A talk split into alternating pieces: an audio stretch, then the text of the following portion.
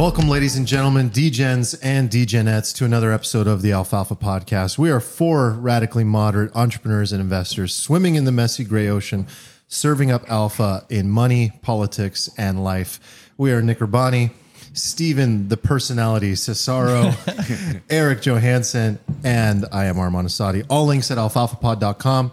Make sure to hit subscribe. We love you. We appreciate you. Follow along wherever you're listening and uh, hit us up on the socials. And last but not least, dive into our Discord where uh, Stephen was just nicknamed the personality. A lot of fun stuff happening in there in the after party. Cheers, boys. Really excited for this episode. Salud. Salud. Salud. All right. On the agenda today for investing, we have a market update. There's a lot going on. I'll save it for the update.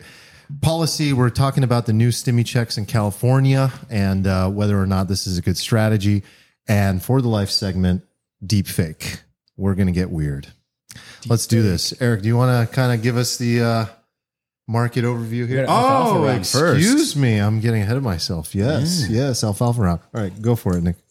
Um, okay, I had a bunch of random things that happened. Uh, one of my old NFT projects, the BGAN Punks, just all of a sudden just took a ride and started. Have they been mooning? I'm all, I still. Wait, they're mooning? I'm, I'm holding. they did. There, still holding. Extreme volume, and I randomly had three left over in a wallet. And thank God, uh, Carne Asada Chris alerted me. Well, you, and you dumped you now? were just Oh, dumping. absolutely, of course. You held Yeah. for two years and now you're going to dump on this pump? Absolutely. I was like, thank you. Let's, you can have Thank you that. for that Wait, just out alfalfa. of curiosity, what'd you uh, liquidate those for? Uh, point three five to point five. Oh, we're going to the moon, baby. Point five. It was garbage. We're going to the moon. Wow. Just- I got just- like 30 of those things. Give me Dude, my I- ETH back. Can I tell you that I sold one of those for seven ETH? You, what? you, Yeah. you top tick that bad Yeah. boy. wow. Um, Weird. That's impressive. Anyway, The, the BGAN punks. What- So- the bas- bastard Gan punks. Bastard right? Gan First which NFT I've ever minted. I, forget- still like that project. I forget what I still GAN like those. stands So do for, I. but that technology is part of like deep fake technology. We're gonna so- get into that okay, later. Nice, nice tie-in. yeah, like we'll it. tie it in later. beautiful. Um, I don't know if this is alfalfa, but I did find an artist that I've always liked. His name is David Cho. He had a mint today, so I bought it. It was like I don't know, 0.2 ETH, a couple hundred bucks. His prints go for like twenty five hundred bucks. I'm not saying this is like a number go up NFT, but I just bought it as like a personal art collection choice. Um, and then I was researching GMX. I saw there was 11% yield in ETH.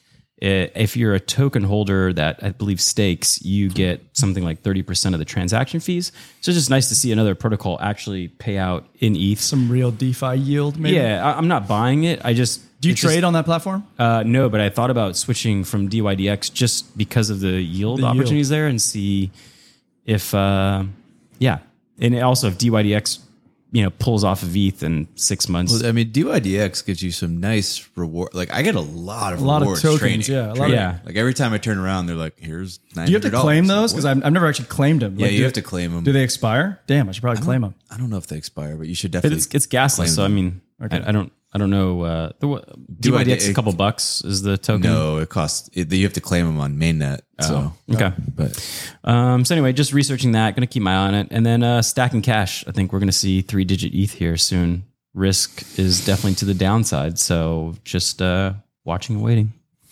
Okay. I think uh, with the theme of stacking cash, I, I'm like pretty nervous about the macro uh, picture, which we'll probably get into in, in our money segment. But like, I'm sort of getting out of the shorts. Um, selling puts against ETH. I need to get back into ETH, right? So that, that's my long term game. Get back into ETH.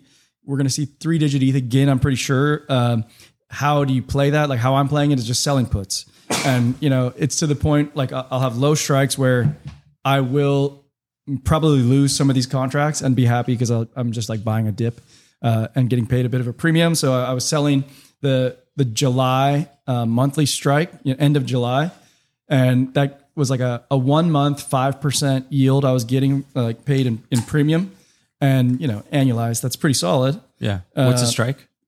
Seven fifty put, Ooh, that'd be nice. for, And- for one month, yeah, for one month.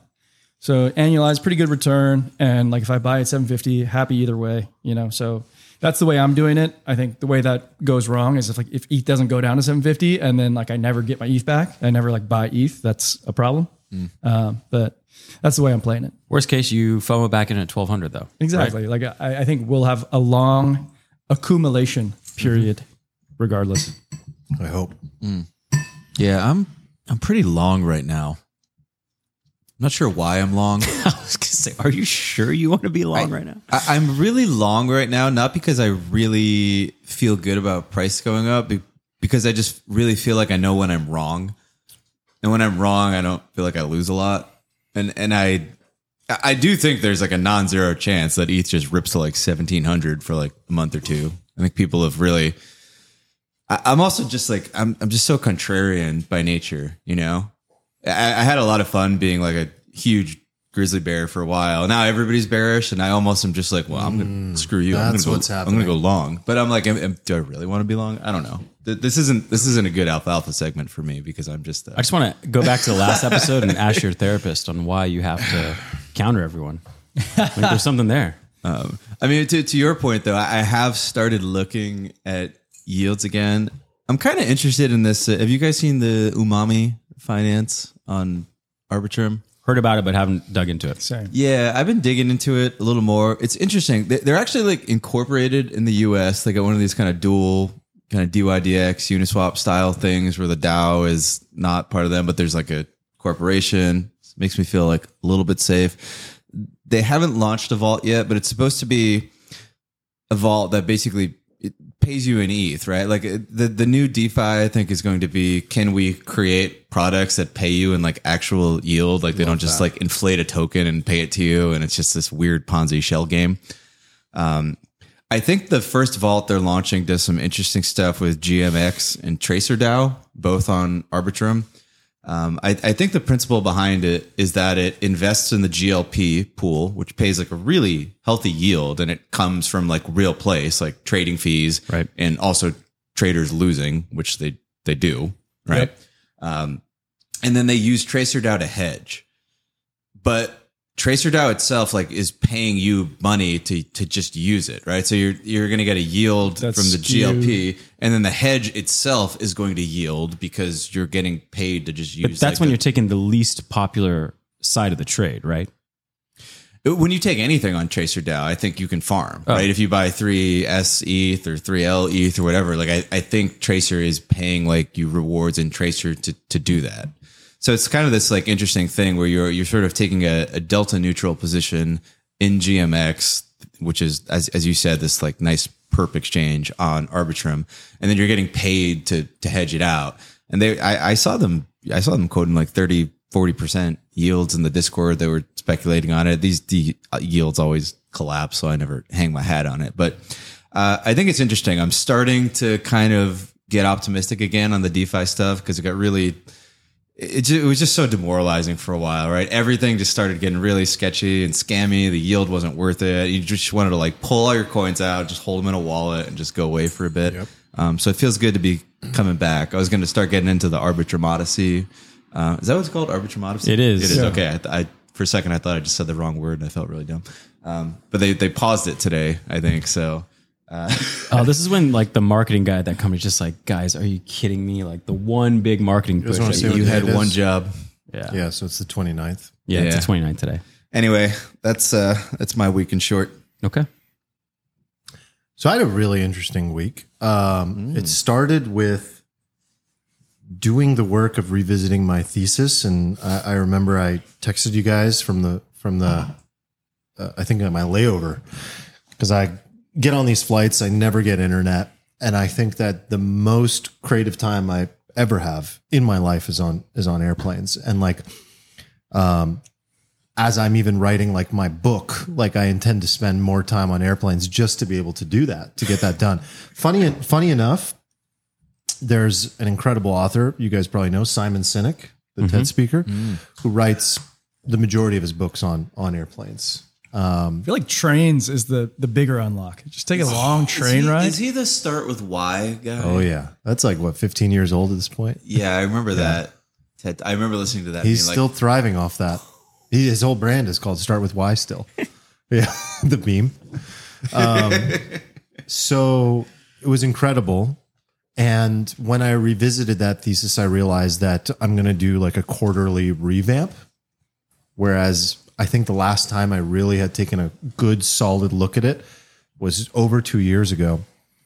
And I overhauled everything to the point where I got specific about every segment of my portfolio and what I want to do within every segment.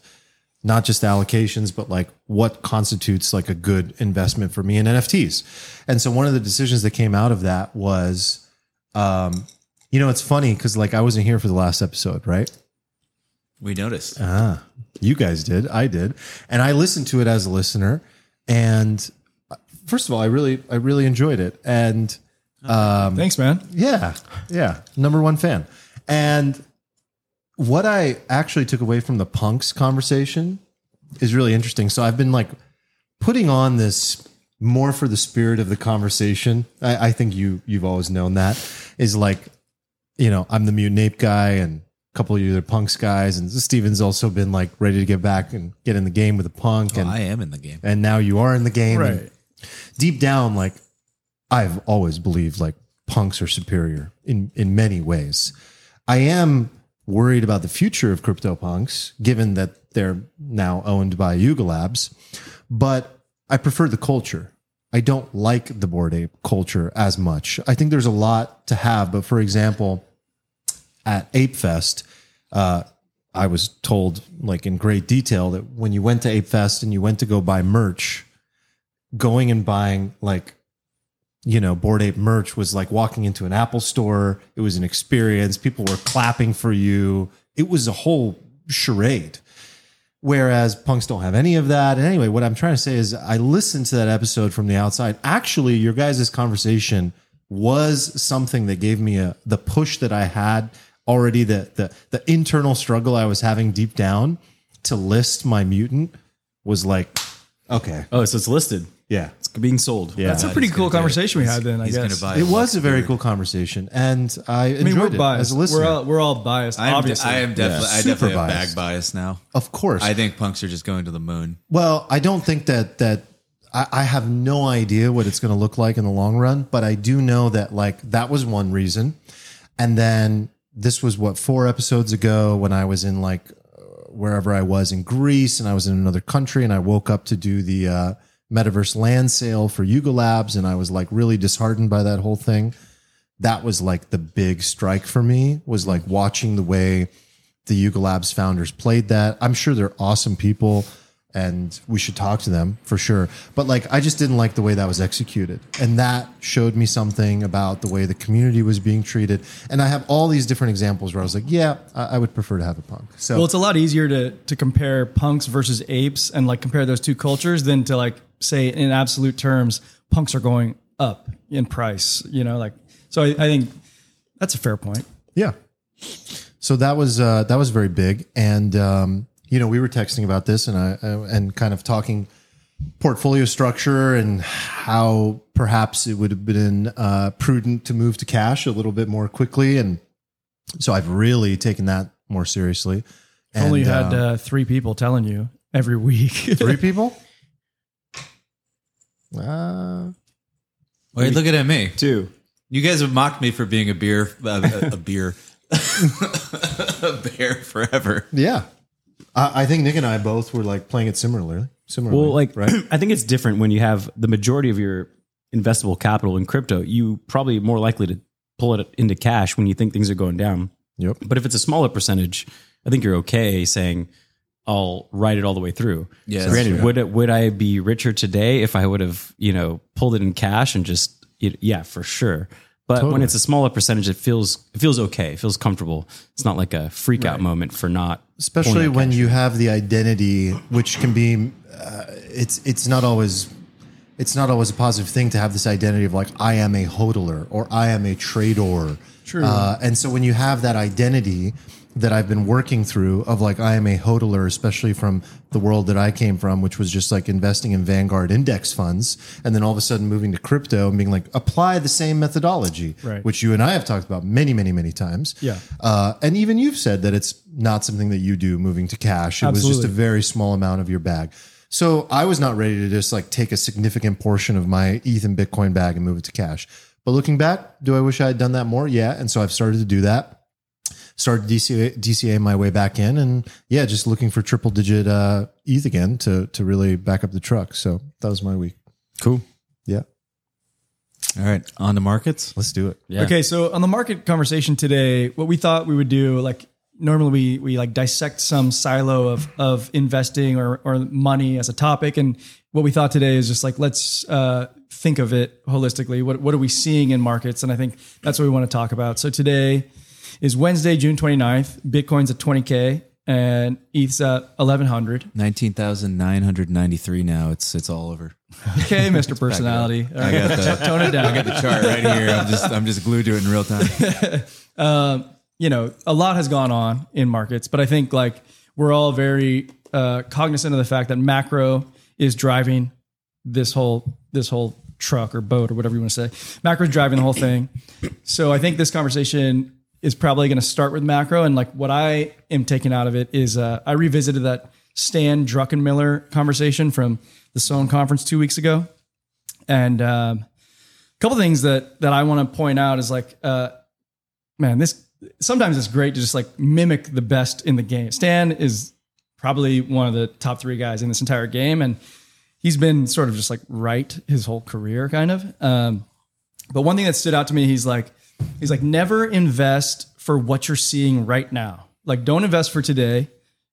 Picture a world 12 to 18 months from now. Like, envision what the world's going to look like in 18 months and what like picture what security prices look like in that world that you're creating and i think like these conversations are helpful to like help us create that future vision of what it's going to be in 18 months so i started doing that i started doing that personally like I, I wrote it down and like i broke macro down into like all these different categories inflation federal like monetary policy fiscal policy uh, et cetera et cetera. And I, I haven't like formulated fully what that looks like but i think this is a, a path that i feel comfortable with kind of like how you're you're building out your portfolio uh, thesis. Like i'm building out this like macro thesis and trying to envision a world 18 months from now and like what what do uh, security prices look like in this world? Uh, and you know we've had like good discourse today in in our like mon- money section of our our discord channel and you know, like Rizzy's giving out great stuff, like Steven's adding in, like a lot of people are adding in. And um, what I'm thinking is like, there's never been a harder time to allocate money in my entire life than right now. And uh, I don't know, it seems like everyone's kind of feeling that, right? Yeah. Because like so many things could could lead it one direction or another. How I land right now is that like bearish thesis is still in play, but that doesn't mean that we can't have some like rapid and dramatic melt up somewhere along the line. And that's sort of where I'm picturing this thing going in the near term. And it's like to Steven's point, he's he's long right now, just I think because we've had like 12 straight weekly red candles, maybe 13 straight weekly red candles. And it's like at some point it has to bounce, reverse, something has to happen. And what I'm seeing is that uh, in two weeks, uh, July 13th, they're coming out with like uh, the CPI print. Earnings are coming out on on companies in TradFi. These could be catalysts to surprise with good news, and we haven't had good news in six months. All I think all it takes is like one piece of good news to send this thing in when a you different said direction. that the other day, I was like, "You're totally right." So that, that's how I'm going to frame up this like uh, money conversation. But whoever wants to go, Yeah, I mean, I, I totally agree with you on the. Uh, this is the hardest time to invest. Obviously, in our lifetimes, they haven't been that long, but even, even, even beyond that, I, I've I've seen a lot of people who are very experienced investors going, I don't know what the hell to do right now. It was pretty obvious to people who were sort of in the know at the end of last year, right? Like all the a, a lot of big guys, a lot of the drucks of the world were saying like, "This is stupid." Um, there's going to be this Fed uh, push to kind of pull liquidity out of the system. If you're in risk assets, you're going to get hurt. And the the the risk reward was really good if you sold your ETH in the four thousands, and that thing could go down to four hundred bucks. But now it's like, yeah, um, totally, ETH could lose fifty percent. It it could, but fifty percent on the downside if you're shorting versus this is the bottom and ETH goes to 10k or something, and you just get your face ripped off, and now you have no ETH and you're broke. Like it's it just doesn't look super attractive to short. 12 weeks in the red, everything down, everybody's bearish. At the same time, it feels bad to buy things. So it's like, yeah, it's like, what do you do? So I feel like what you said with the Stan quote, look 12 to 18 months and think about it. That's what I've started doing. I do feel like 18 months from now, like thousand dollar ETH could be something you look back on and be like, wow, that was, that was really obvious, huh? That's, that's pretty obvious. Why didn't we buy a thousand? It's kind of how it feels. That's how I felt during COVID, right? When Bitcoin crashed to 3K. But I remember being in that moment and being afraid. I was like, it's mm-hmm. gonna go, it's gonna go under a thousand. Yeah, It's you could over. you could say like, oh, we have fifty percent downside from here. Like you can obviously like draw that narrative out as well. So mm-hmm. I've I've felt this feeling before and been wrong. Like basically every time I was wrong during COVID. I was wrong during the crash of 2018. I was wrong during the 2009 like re-crash. Remember when we came out of the financial crisis and we sort of started crashing again and people were like, "Oh, this is dead cat bounce, you idiots. The whole system's going to zero. And then that ended up kicking off just like a decade and a half of up only. And I wasn't in the stock market. Like I, I got like out. February, March of 2009. Yeah. Or Like, yeah. I, I got out before the crash, preserved all my capital, and then made almost nothing on the way back up. It was it was, it was a huge mistake because I got caught up in the fear porn. And y- yeah, it might be different now. Some things are different now. It's really tough to to parse this stuff for for sure. But I, I I don't know anything to do other than to look like way in the future, and then like also simultaneously like one to two months ahead. So I've kind of like bifurcated my portfolio into like a long term thing, and and like I obviously actively trade. So like I'm looking at like income generation on this like one to two month thing. When I look at crypto and Bitcoin and MAGA, when I look at all this stuff, like I, I do think the risk reward is pretty good here in the short run. Like, sure, I could be wrong. Yeah, we could just nuke even more, even though it's like insane. Of course, that's possible.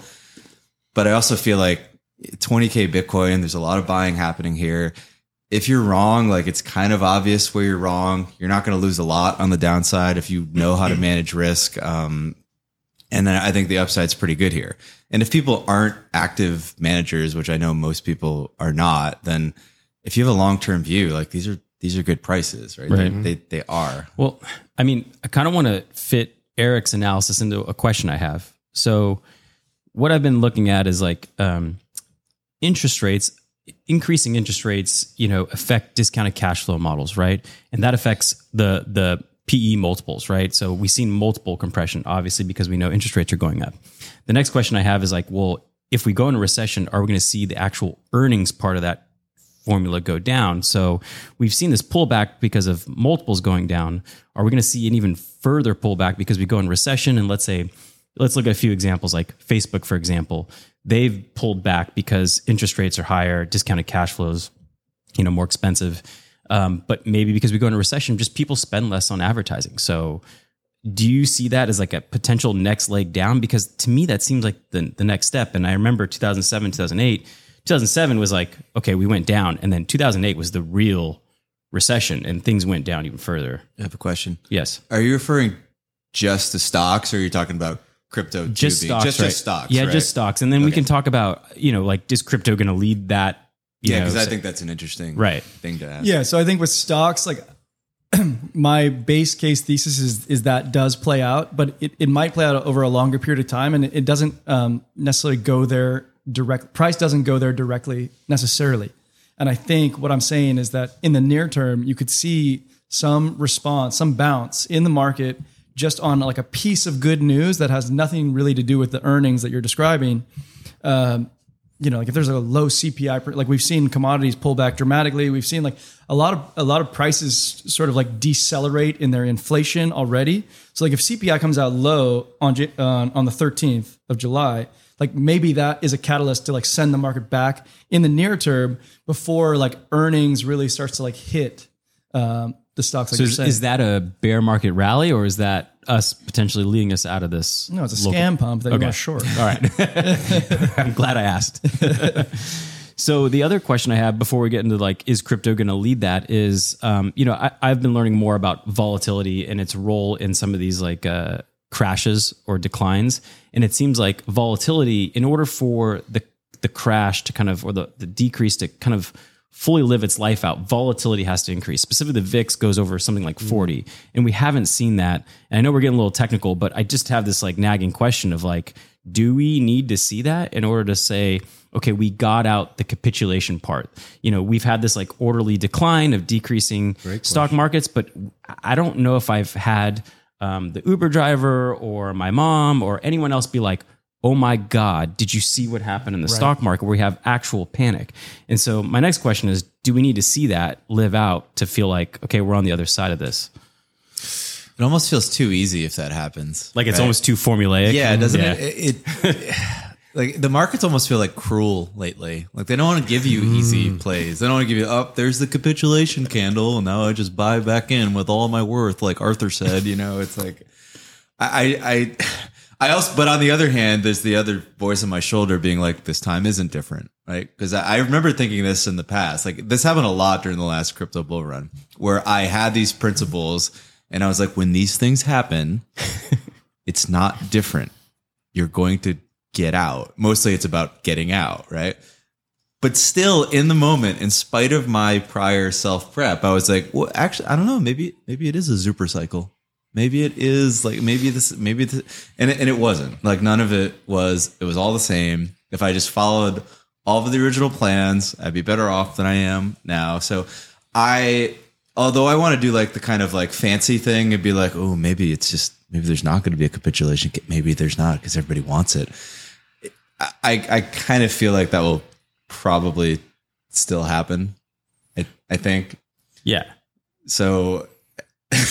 so now it won't because I just said that. Well, So how do you feel about Mr. like? Just Go ahead if you want to go. Uh, I was just going to say that like you know Arman, you and I have talked in the past about like Ray Dalio's all weather portfolio, and in the Discord we ta- we were talking about uh, something called the cockroach portfolio, which is very similar. And it's like, man, don't you just think that that strategy wins over a long period of time? Like right now, you would have been like, fuck, it would have been so nice to be like twenty five percent gold, twenty five percent cash. You would be ignoring all, this entire thing and it's like we sit here and you know discuss and kill ourselves bang our heads against the wall trying to like time this shit and it's like man this is actually just stupid like Is that like that's like the kind of Chris Cole Dragon portfolio? Yes, What is yeah, it yeah. like? It's like twenty percent cash, twenty percent commodities, Commodities. twenty percent real estate, twenty Yeah, so percent that's bonds, gold. twenty percent stock, or something. It's yeah something so like like that. the yeah. defensive side is all those things you mentioned and on- on the offensive side you could go with like uh stock tech Mm-hmm. tech shit or whatever. And like you you kind of like are protected against every market environment. You participate in the upside. And I man I'm like we do this professionally so we have to like think about it all the time. But I'm just thinking like fuck this this is sort of the the, I- the TLDR I, I do think that that portfolio, whether you want to call it the Dragon portfolio, or there's people who have like different versions of it, but I do feel like for the average passive investor, I think that is the play for the next 10, maybe 20 years, right? I think the era of just like investing in index S&P and like some bonds, like I, I don't, I I think that could go away. Like this is a rough time to be investing. I think you either have to be really good at trend following or you have to have this like broad expansion like outside of these asset classes that you're normally thinking about. And, and if I if I had income outside of investing, which unfortunately I don't, that's what I would do. I would go to that portfolio. I might maybe like strategically expand the crypto element a little bit, but I would just do that and just go back, go outside and touch some grass. Yes Because I don't think there's anything else you can do right now. It's just a rough time. We could ask the Discord if someone will give you a job if you're really needing something outside of investing income. Please. someone give Steven a job. Please help. Uh, well, I, I'm actually curious, like Arman, your perspective on this as a non, like, because I'm I'm doing the Druckenmiller, like I'm in cash or like 130 percent of my net worth is in like Ethereum type thing, but that's a terrible strategy for everybody else on the planet, basically. And you seem like my idea of like a sane person who has like diversified income and is trying to make like long term balanced decisions. Like, how are you feeling about the current environment? Like, what do you want to do, and what are your, some of your things you're wrestling with? it's really challenging. Um, I come from a world where I read books like The Simple Path to Wealth. I, th- I think that's what it's called, J.L. Collins. And it is a 12 chapter book that is literally trying to sell you on the idea of putting all of your money in a Vanguard index fund and going to sleep happy. And then I read books like uh, Psychology of Money and it argues over again a series of like 12 chapters that you can't beat you you, you can't actively beat the market essentially like sit back play the all-weather portfolio the dragon portfolio and live your life the challenge i have is that um, i'm in this world i'm exposed to it I'm always in the conversation. So if you're going to dedicate a certain amount of time to investing, but you're not going to think and identify of yourself as a trader, how do you balance those two acts? That's the challenging part. You're constantly hearing what Steven did, what Eric did, what the world is doing. And yet you're trying to tell yourself, like, I'm not going to sit around and be an active trader. And I know I probably should have moved to cash to a certain degree.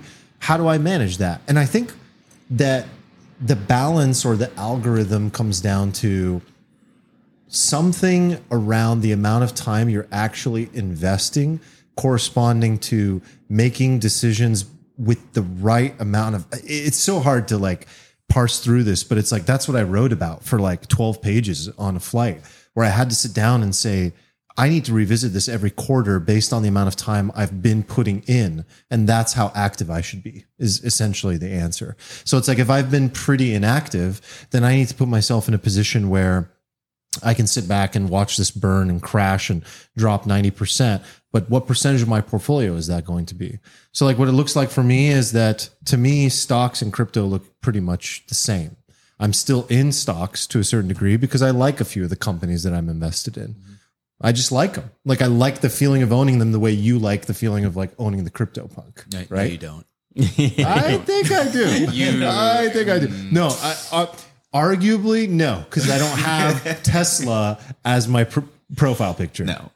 So yeah, it's not the same. But I love the company and I love the idea of owning a piece of that company. Mm-hmm. And I think it's the same idea. So like to me, the volatility that ex- exists in the stock market, the risk aspect of stocks and just like participating in in the economy and that side of things is the same as just being involved in crypto. So for me, like I have crypto at 50% of my entire portfolio right now. Mm. Okay, Yeah. so, so you're you're you're kind of barbelling like I am. You're Correct. like basically cash.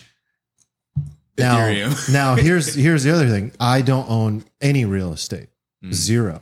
And so, like my my next move, if I can, I, I wish I could reference the hello train. I wish I could reference the exact episode, but you know, Nick has been telling us for years about um, limited partnerships in in real estate. And for me, I feel like what the hell's going on with that thing? I feel like uh, in the next 18 months, a move for me would be to put uh, at least 10% toward real estate. And so I have like allocations written out and things like that. But one of the decisions, one of the changes I'm going to make is absolutely barbell, not just cash, but I, I need a certain amount in real estate. I mean, not necessarily in a primary residence. I wouldn't view that as like an investment personally. We should do that as an That's episode. actually a good topic. We should absolutely do that as an episode. For me, a primary residence is like, and this is just a teaser. We can go into it way more later, but like, it's like the ability to customize my living space and it's an investment in my livelihood and my comfort, not something that I would view. I would, I would of course count it toward my net worth, but I wouldn't view it as like an asset in my It's not in your investable portfolio, Correct, right. Correct. So that's where I'm at. I'm in like a similar boat as you because like I, I'm not trying to trade every day. Like I'm trying to create wealth through the businesses I run and, and create. Um, but I am I am diversified. I have mostly real estate, or I say like roughly half real estate. There's also equities and, and crypto. But I do fall into one of the holes that Druckenmiller mentioned. He said, when you're diversified, you have zombie holdings, like something that's 10, 15%. It's not, you know, your biggest holding and you don't really like follow it as much as you should. And it just becomes a zombie holding that like you maybe you forget to like sell or you forget to layer on more and size up. And I have a few of those and I've seen it kind of bite my overall portfolio return. And so that's, that's been a little, little troubling. Um, on the note of, of real estate, I think quick- it's important Yeah. to point out these guys are investors. Like we, you and I were talking about this. Like we should clarify this at one point. These guys are investors. Right. we're business owners, entrepreneurs, operators. It's a very different world and a very different amount of time you have to dedicate to this. But it's a good mix, I think. It's oh, for us, it's awesome. But I just mean as a listener, you have to also keep that in mind. Like the person that's speaking and where you're at in your life is a very important decision. It's like if you can't replicate what Stephen is doing, it's probably because you're you're not Stephen. You're not spending your day thinking about those things and you don't have his background. You don't have his experience. Or you don't have a his CFA. education. Exactly. So it's like when you when you have that background in TradFi and you uh, become so interested in crypto, of course you can apply that. But it's a very different, very different world. I just want to make a comment. I, I have looked at, um, you mentioned real estate and looking over the next 18 months. So I went back and looked at data during the last recession. And uh, some of the lowest returning deals as a limited partner in, excuse me, apartment complexes uh, happened a year before the recession was kind of marked. And so, and then there were zero deals the year during the recession and the year after. But the, some of the best deals over the last 20 years were the, I'd say, two years following the recession. So there, the next, you know, year may not be the best time to kind of like look into apartment complexes um, in real estate. Um, I don't know. It's a deal by deal basis, but I, I, I just want to mention that to you, Arman, because I actually look back at all the historical returns. I, I think that sort of thinking applies to almost all asset classes. Yeah, that's a good point. Uh, but yeah, I, th- I think you're right with real estate specifically. Like we we have this weird period right now where we just jacked up mortgage rates, potentially going into a recession. So I think it's definitely in the cards that you could see 20, 30% declines in real estate prices. And if you're sitting on cash, like I, I think this could be one of those quote unquote generational opportunities because I, I think you may be able to hop on hop in and, and buy some stuff, right? And then maybe a year or two down the line, like refi and get your rate cut in half. Right. And just be sitting like really pretty on a deal. And I'm thinking from like the the public equity side, I'm thinking like, okay, so maybe maybe housing's held up better than tech stonks, but if it if it does get ugly, sort of uh, worldwide, then maybe that's an opportunity to uh, take a short instead of going short something that's already down 80%. You know, if something's only down 15, maybe that's an opportunity. Yeah, I mean, I think it's important to segment single family homes versus apartment complexes. And I think, like, Absolutely. you know, single family homes are, you know, we, we saw, a, a, I think, a three sigma or standard deviation move in mortgage rates in such a short period of time, which it rarely happens. So I think it's going to be hard to predict what happens, but I think it's obviously to the downside. So, um, But on the multifamily side, you're sitting pretty because uh, rental income is going to remain elevated. You know, like rents are going higher, like inflation's going higher. You're going to get your income. Right, and I think if uh, if it's if it's harder to afford a single family home, typically the demand for rentals, apartments goes, Goes up. up. Right. Now you have increasing interest rates, which you know affects the cap rates and affects like the the valuations, which you know um, it, it, it all depends on the type of debt that the deal has.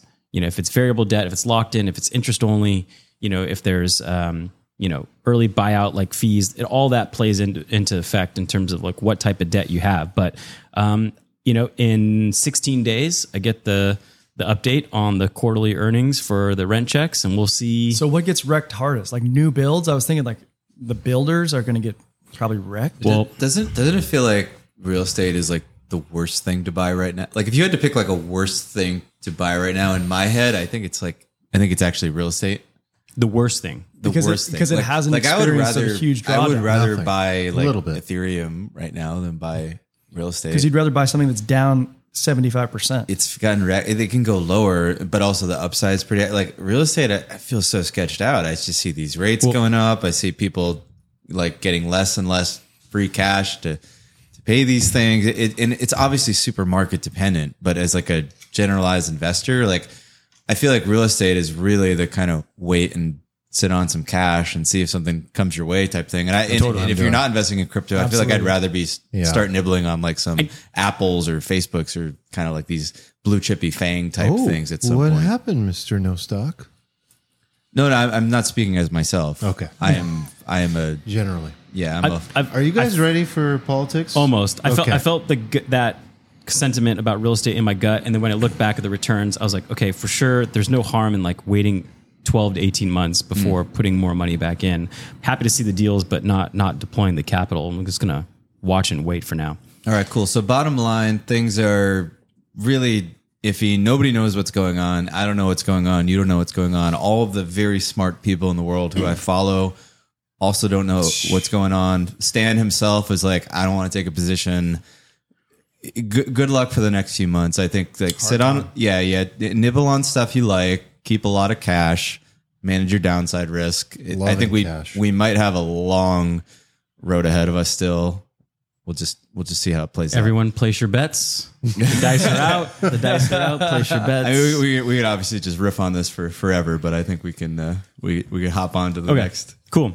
So, Tell me uh, about our future president. oh just God, did. just don't start me like that. Oh, All right. He could be the future president. He could be the fir- future president. So we're talking about uh, California Governor Gavin Newsom has just Gabby announced has just announced an inflation relief package in the form of stimulus. The total amount, or let's call it uh, direct transfer payments from the state of California directly to citizens, the total amount is seventeen billion dollars. And here's some here's Drop the in the bucket. Here's the tiers, though, and this is where I think this will this will trigger some folks. Yeah. Um, if you make less than 75k, or as a couple you make less than 150k, you get 350 bucks. If you make 125k, or your couple is making 250k, you get 250 bucks. If you're a couple making $500,000 or less, you get 200 bucks. And if you have a kid, you get 350. If you have two kids, you get another 350, and it caps out from there. Half a million dollars and a couple tanks of gas. Yeah, well, they're thanks, getting, buddy. They're getting hurt at the pump. You know, you got to feed them. Wait, wait. So you, you get like three hundred per kid? Uh, I think it's uh, so. First of all, the the max cap is thousand fifty dollars, Yeah. and I think that the calculation there is if you need the lower income tier, you get three fifty, and then if you have two kids, you get another seven hundred on top of that, three fifty per kid, and you end up at a cap I, of I, I don't get it. Like, does does e- every additional kid in your SUV like cut your gas mileage by like ninety percent? Soccer practice, Stephen. Come on, man. People are gonna be like, Stephen's so out of touch. obviously, obviously, if you have Gotta three kids, you go. spend seven hundred dollars a month on gas. Gotta just how it go works. drop the kids at pickleball. But this isn't like a, a gas specific thing. It's it's total It's to just, like a, it's just a general like, hey, you're on tough times. Here's some cash. Is that like the the pitch? Yeah, I, I think so. But I'll, I'll- I'll give you my take right about it's. It's not a pitch against inflation. It's a pitch against I. Uh, the governor has a, a vote coming up. He's running again for for governor in 132 days, November 8th. Um, and guess when those payments start to arrive? Just perfectly in October. Oh, it's so weird. Just just weeks before the the election we happens. call a happy accident. Right. And there's also this other thing going on where he may be trying to appeal to the uh, further outskirts of the base because he's also concurrently running ads in Florida. And why would a California governor be purchasing ads in Florida God. if he Is he didn't really? play the long game of potentially running uh, in place of Biden as the Democratic nominee for, for president? So to, to me, I, I started thinking about this. I'm like, why would we introduce stimulus that caused inflation? We can argue about that for a bit, but that caused inflation with with the problem that that got us here in the first place. And to me, it's a very simple formula of like the guy sees it as potentially buying votes. Like California has a surplus. I think a lot of that surplus has come from federal emergency relief payments, meaning the federal government pays the state of California because it's in a state of emergency, and that's where most of the uh, surpluses come from. And he's, he he saw it in his recall vote, where he got put up for recall to get removed and replaced as governor, and he used an additional six hundred dollar stimulus to California citizens. And I think he saw that it kind of worked. Like it kind of got him out of that recall hole. And um, I think he sees it as an opportunity again. And the reason why I think it's somewhat disingenuous is because for the tiers we talked about, a couple making half a million dollars, like uh, 200 bucks isn't to serve the people hurt most, most by inflation.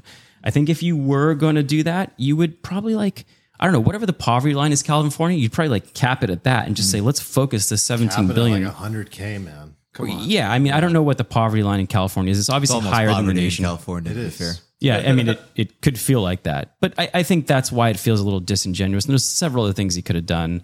So anyway, I, I feel like it was something important to bring up because it's touching on inflation, something that's really big, you know, in the economy. What's your what's your main gripe here? Do you do you want to talk about how is this or is this inflationary in a general sense? Is your main gripe the oh my god politicians are buying votes and this is going to be a dangerous slippery slope It's both into of those. what's happening? That- that Like, what, is- what, do, what do you want to hit first? that, that, that's like guess? the the non-surprising part of it that oh my god a politician is acting its own self-interest to get reelected so i don't think that's as and we could talk touch on that but i don't think it's as as surprising but like what what i, But I think we should cover it. we should we Like, should like, just mention it that it's just like a fraud. Like, and people fall for this kind of stuff. Yeah, I mean, I, I actually looked at you know some of the comments in Twitter when he was announcing this. I'm like, I'm curious where things fall. Obviously, my algorithm's different than everyone else's. comments. I was curious, like, what what are oh, people's reactions? Isn't to that where the alpha lives? Oh God, not, not in politics. I mean, we often make fun Comment of politicians for like they think we're stupid,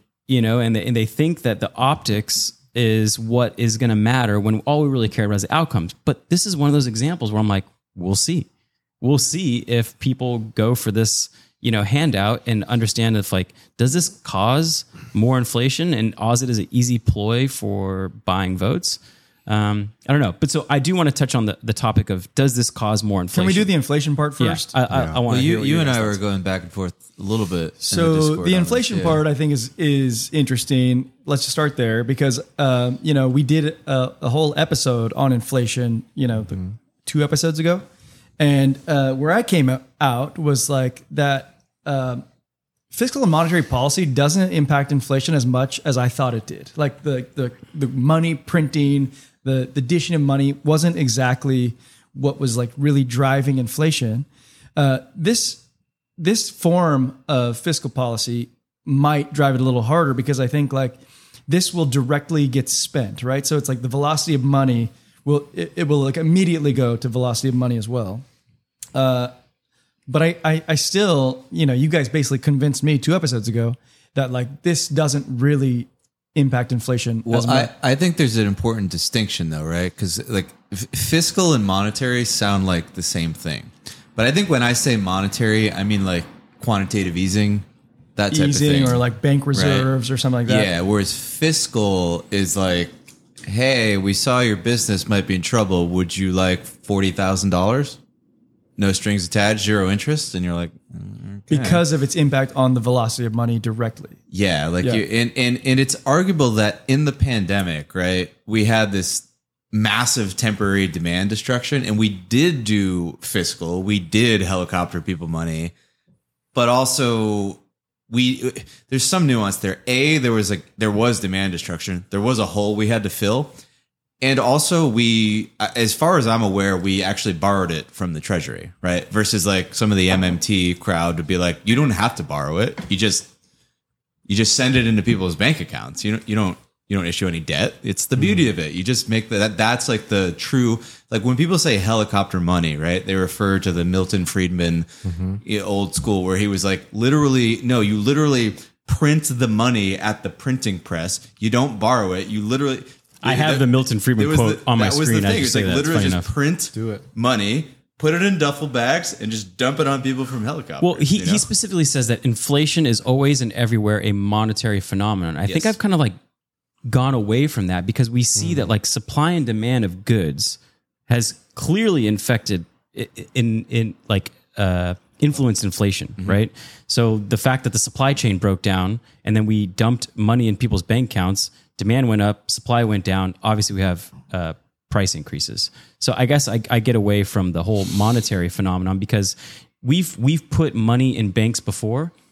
You know, we've done tons of quantitative easing, and that hasn't had an inflation impact. Well, it went into assets, Right. right? There's a reason why, like, this, that's why this is so hard for people because there's so much nuance here. Like, there has been kind of some inflation, but it's like It's debasement more than inflation. Yeah, when you do QE, it tends to go into stock prices, real estate prices, and that causes this whole other issue because obviously housing prices, rent, all this stuff, this is a huge component of the CPI print, right? So it does affect people. But I actually don't think we have gone into some sort of paradigm yet where we've actually been shipping people money and doing it in an era where there isn't like this massive demand destruction. So this California thing to me is interesting because it's like, uh oh, canary in the coal mine. Like this isn't COVID right now. Like, yeah, we're kind of in a recession, but like COVID was like, oh my God, like we're going to do a deflationary death spiral, Great Depression. Like everything is like sky is falling, right? This is different. This is like, mm, times are a little tough and I need to win an election. So here's some money. And it's not even like, here's some money to you, the neediest of the people. It's like, here's 300 bucks to poor people and here's $200 to people making He's just making sure everybody knows he's still here.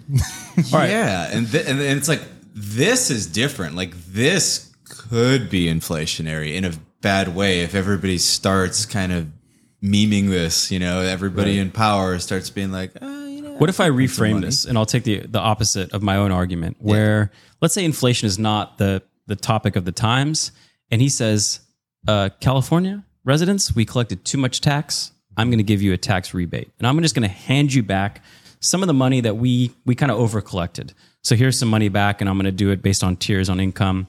And if inflation isn't uh, a topic of the times do we does inflation even get brought up in that scenario? I don't, I don't know if it does.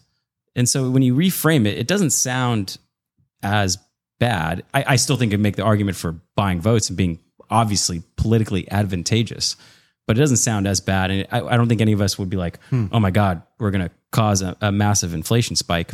Obviously, the context we present ourselves in today influences how we think about it. And I still think it's not good. It's kind of uh, working against what we're trying to Directionally, accomplish. it's not good. Yeah, Yeah. directionally, it's like in the opposite direction we want to go. Um, Can can I throw something out there? And I'm, Yeah. I'm curious what you think about it because I, I actually am sympathetic to the sort of high level purported goals of this policy. Obviously, the execution is kind of what matters in the end, and it's it's executed terribly. Um, but I do kind of feel like we are going to get in a situation where we do have to like give people money, certain people money to buy very specific things. Like if I was ruling the world as a benevolent dictator, I would be trying to effectively like rectify some of this like like we went through this period where we basically bloated asset prices, people bought assets got really rich, people didn't participate in that, and then oh by the way, you can't buy a house and also your gas is $7 a gallon right now. How do you fix that? Like I, you can't just snap your fingers and make gas $3 a gallon. You need to invest in supply, which we totally screwed up and we can rectify that. But even if we do, it's still probably like seven years down the road to fix Right. supply issues. So what do we do in the meantime? Do we just let people sit around and not buy gas? And we're like, yeah, sorry. Jer- Right. Jerome's just like, we need some pain. We're gonna. I, I don't think so. Like, I think you do actually have to send people money, specific people money.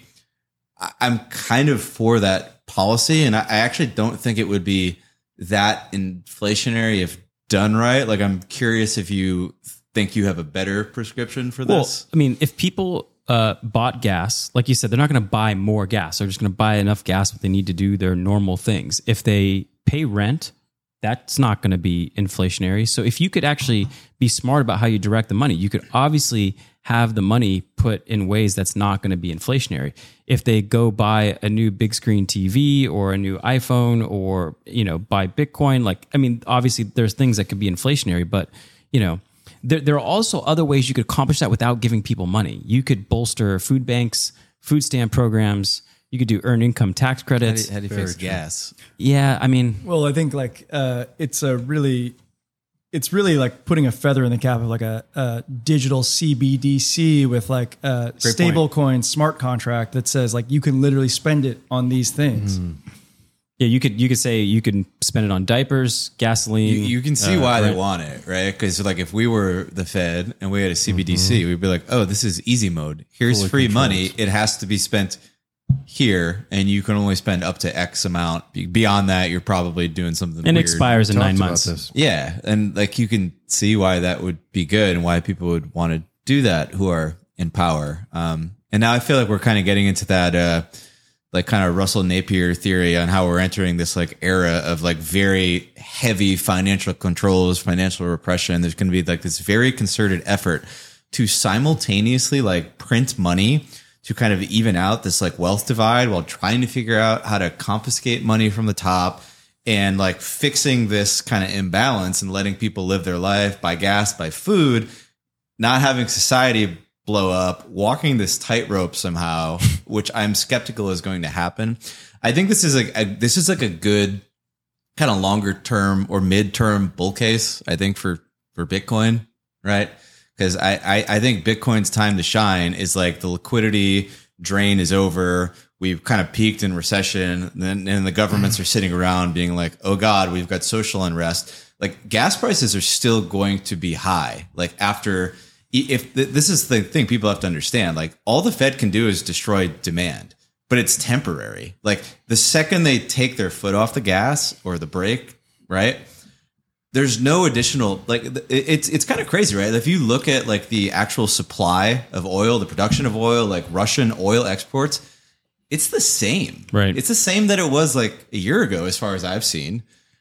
And it will continue to be the same, right? So once we're once they're like, okay, we're done, prices just go back up, inflation goes back up, we're in the same spot because we don't have the supply, and it's like, what do we do? And it feels like what all the politicians are gonna do is they're gonna they're gonna do the Gavin Newsom. They're gonna be like, all right, well, here's five hundred bucks just to pay for gas, and that's gonna be like, well, here's another five hundred bucks, but it's just for your diapers. You're like, oh well, here's another thousand bucks, but it's just to subsidize your rent. And like, where does it end? And how do you protect yourself against that if you are sort of like a person who's kind of in the middle high tier of and you've got these assets but not a ton you don't have like you're Can not we Elon pivot? Musk. Can we pivot to the to the other argument, like the the buying votes? Yeah. Uh, the buying votes argument, and I, I think uh, what I'm asking is like, what's the nuance here? Because I like my take when they when they first issued stimmy checks to the populace, my thought was like, oh shit, like this is a slippery slope, and and I thought like, I think right now we're kind of like shooting the messenger with Gavin here. Mm-hmm. Because the moment we issued stimmy checks, I immediately thought, oh my God, this is now the path to get elected. Who's going to give me more? And like, here comes somebody giving you some more than the next guy. And then like the next guy after that will be like, well, I can give you more. And the next after that, and it's like, it just continues down this path. And like, if you're a self uh, interested actor, you're gonna be like, well, yeah, who's gonna give me the most? Like, because most people don't give a shit. Like, who's gonna give me the most? Nobody gives a shit. It's gonna be like it's gonna be like DAOs, right? Like, what do we do? Do we just uh, do we reinvest and or do we pay ourselves? Oh, 98 to two. Oh, looks like we just cash out. It, it- it- like Apparently, people like airdrops. yeah, people are short sighted and, and, and rationally so. I would argue. Do, do you guys remember um, when George W. Bush did helicopter money? I forget. I think it was after 2001. Yeah, that was that was such a cute little thing in retrospect. Right. And, though. and, and to your point, Eric, I remember I was like, I I think I was in college or just out of college. And I got this check and I was like, whoa, that's that's crazy. And he was like, you know, don't let the terrorists win. Like go out and shop and buy. Like, I think that was his literal message was like, don't let them win. Like, you know, don't don't be scared and still do things like like you normally do. And I would have thought, like looking back to that, that like um, politicians maybe have saw that as like, huh, that was an interesting thing that politicians did. It maybe helps them in the long run. But I think this time around, I think politicians learn that when you do these stimulus checks, like it can be advantageous for you politically. And it's just really tough for politicians to solve some long term, you know, ambiguous like problem. And it's so much easier to say, here's some money. Let's uh, let's relieve your problem in the short term. I, you know, solving in the long run is not going to get me elected. So here's this option and and you can you can see right through it just by the execution and the framework of how they how they implemented this so to me it's it's pretty obvious Do you guys ever? I'm going to throw something kind of out of this world at you. oh oh boy, I know, but but it might be. I, me I think you'll. you're really it. hyping it up. I hope it's good. No, no, it's just like if you if you were like another species.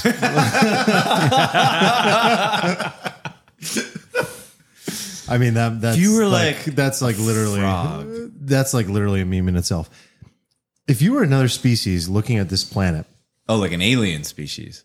whatever you like, Okay. and you were the most level of you you were in the macro where you were looking at this planet Completely unbiased. You're unbiased. Let's just assume you're an alien. Yeah. You're an alien. You showed up in your spacecraft. What else would you? What else would you be? has broken the physics of the universe. You found your way here and you discovered a planet. And on that planet, there were these organisms that evolved to the point where they were sentient, which is what we discussed. What does that even look like last time? And they developed an information system of currency. First, it began through the form of barter and they extracted raw materials and goods from the planet, things that they valued that met their needs and their wants and their desires. You want this, I want that. That created barter. And then they agreed on different levels of complexity in this system. And then once they agreed on the levels of complexity of what created monetary value, they said, okay, so now we're going to construct a system that works for this geographic area, which we'll call a country. And then that became, well, how does this geographic area that agrees that this is valuable to us conduct trade and barter with another geographic area, which we'll call another country? Arbitrary lines in the sand. And then we developed a global monetary system so that we could all, these monkeys, literally, which is what we are, evolved monkeys, barter and trade and then create a system in which we could produce goods. There's supply, there's the demand of this uh, of what we're producing in the first place, and being able to trade across these lines in the sand. If you were looking at that and you looked at the complexity of like what situation we've gotten into today, which is like what we just discussed for the last 20 minutes, what would you think? Is if you were to hit the reset button, for example, like how would you design a society and a monetary system, both domestically and globally, that worked for the people? Like this is when I hear and I sit in the nuance of the details of the economic machine and the monetary system, all I can really think about is everyone is discussing such incredibly nuanced details of the system as it exists today. And we're trying to make that system better. But I often ask myself, without that system imploding or needing to create some level of anarchy to explode the whole thing and start over, are we actually moving in the right direction in terms of like what would a productive financial system in which mm-hmm. barter and production and supply and demand are necessary look like? Because to me, it's like we're lost in the details. I, would- imagine would a bunch start, of ants. I would start by giving all the power to a couple of people, like Jerome Powell. so this is the level of insanity. Like that's Right. one example of the level of insanity that I'm talking about. right. It's nuts. It's it, It's like backwards. and we're waiting. We're like, what is going to happen on July 11th? Like that's the system we live in. Like it's absolutely mind-boggling to me. I don't obviously know. crazy. It's also it's also maybe better than the old system we had, right? Yeah. But maybe not good. I, I think if you could just fast forward to the end game, like what would you do? You would create some monetary system. Like the, the perfect thing would be like you have a benevolent dictator who is purely good and has everybody's interest at heart.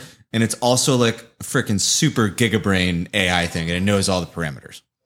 So I think the end system probably looks like that, except you figure Why would it need to, that. be a individual, you know, benevolent dictator though? Like could it be I'm just saying, like, if you envisioned, like, with knowing stuff that we know, Yeah. right? You could imagine, you could They've imagine absorbed some, everything. Some Jer- Jerome Powell esque god of finance who's merged with the machines, and he's got like an AI, and he knows all the financial parameters. He only has the best interest of humanity at heart. He tweaks all the parameters so everything thrives.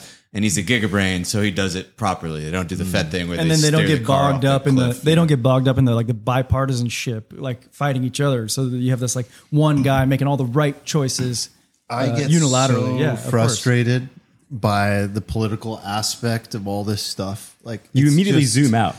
I can't help it, But you, you realize this is just like the struggle between like conservatism and like progressivism, which right? is healthy.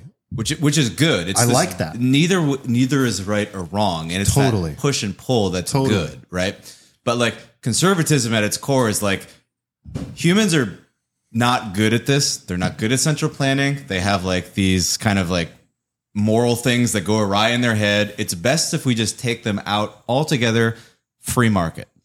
But then you kind of have like anarchy, and then you have the strong overpowering the weak. That's not great.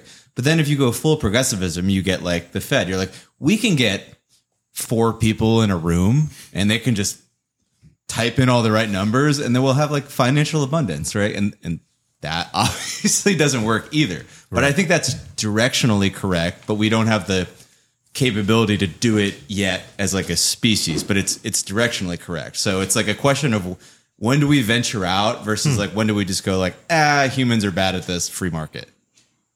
Is technology something that can uh, help us achieve that optimal outcome or It, it does seem like someday, right? The idea that you had Jerome Powell just tweaking interest rates instead of like some machine learning algo that knew everything about all of the data and the universe and everything. It could make predictions.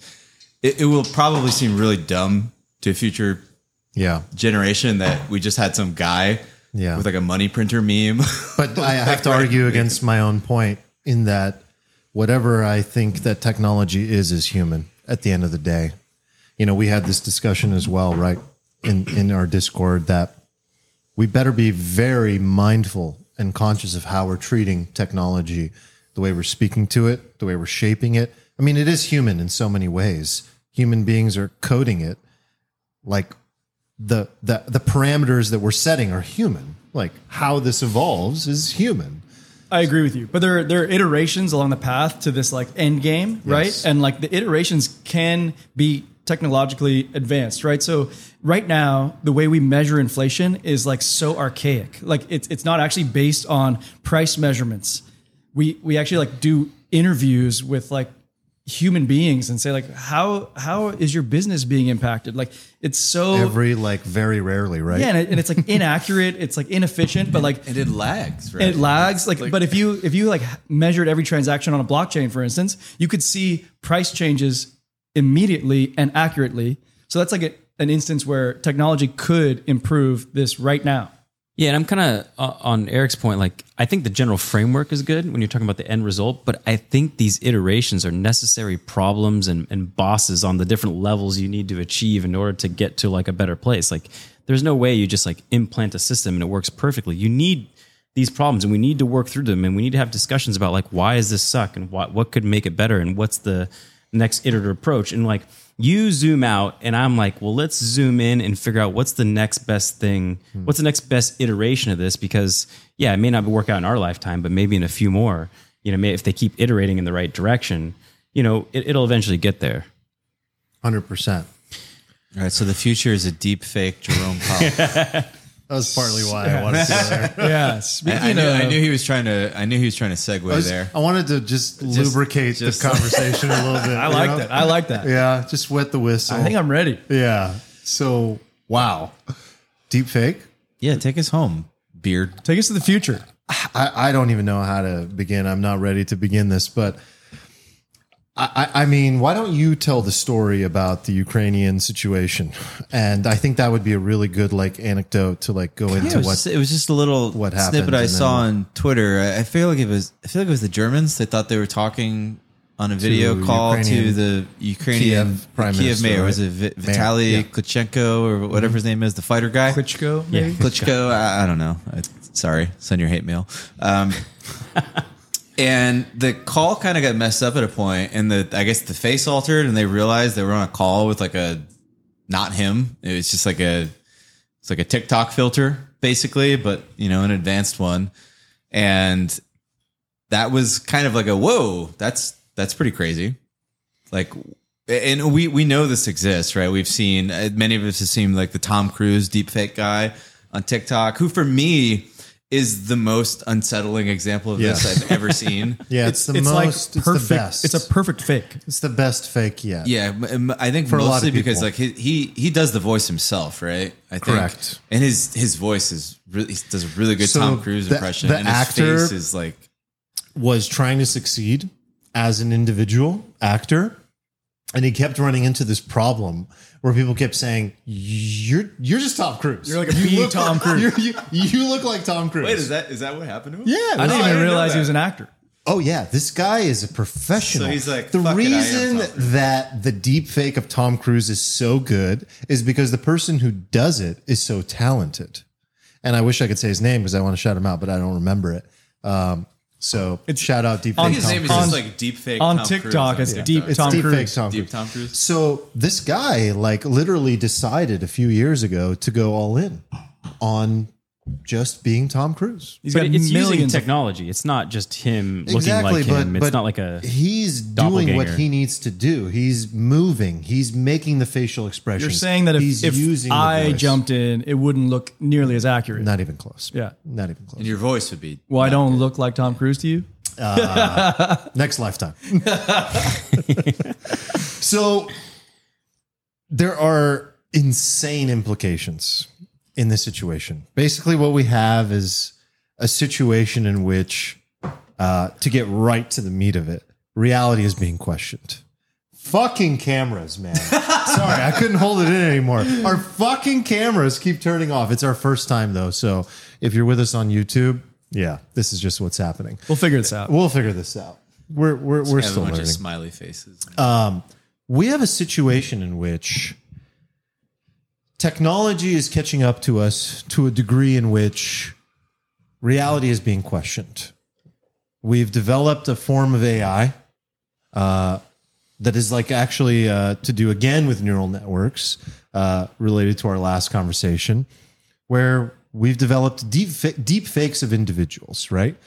And so there's so much to explore within this, but the Tom Cruise example is just one example of so many where you can essentially recreate an individual and make people believe that it is 100% authentic to the point where people are not able to distinguish the truth from fiction. And the repercussions of that, I think, is the most interesting part of this. Like, what are, the, what are the implications of this technology now existing? play it out just like we do with crypto or the markets 18 months what does this look like 18 months 18 years 18 years have you guys even 18 years imagine what this technology looks like Yeah, I mean, we should just go straight to 18 years. I think.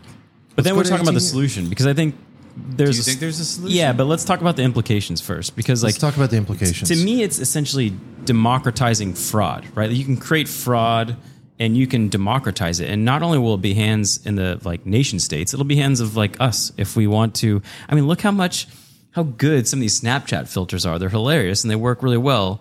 And you know, imagine like uh, open source technology that allows you to deep fake another person. You input, you know, I don't know, a couple hours of video or audio of them, and then outputs like a filter. So this democratization will will will go everywhere. Uh, The most obvious way is like it could obviously tip elections. That's the like biggest threat I think about.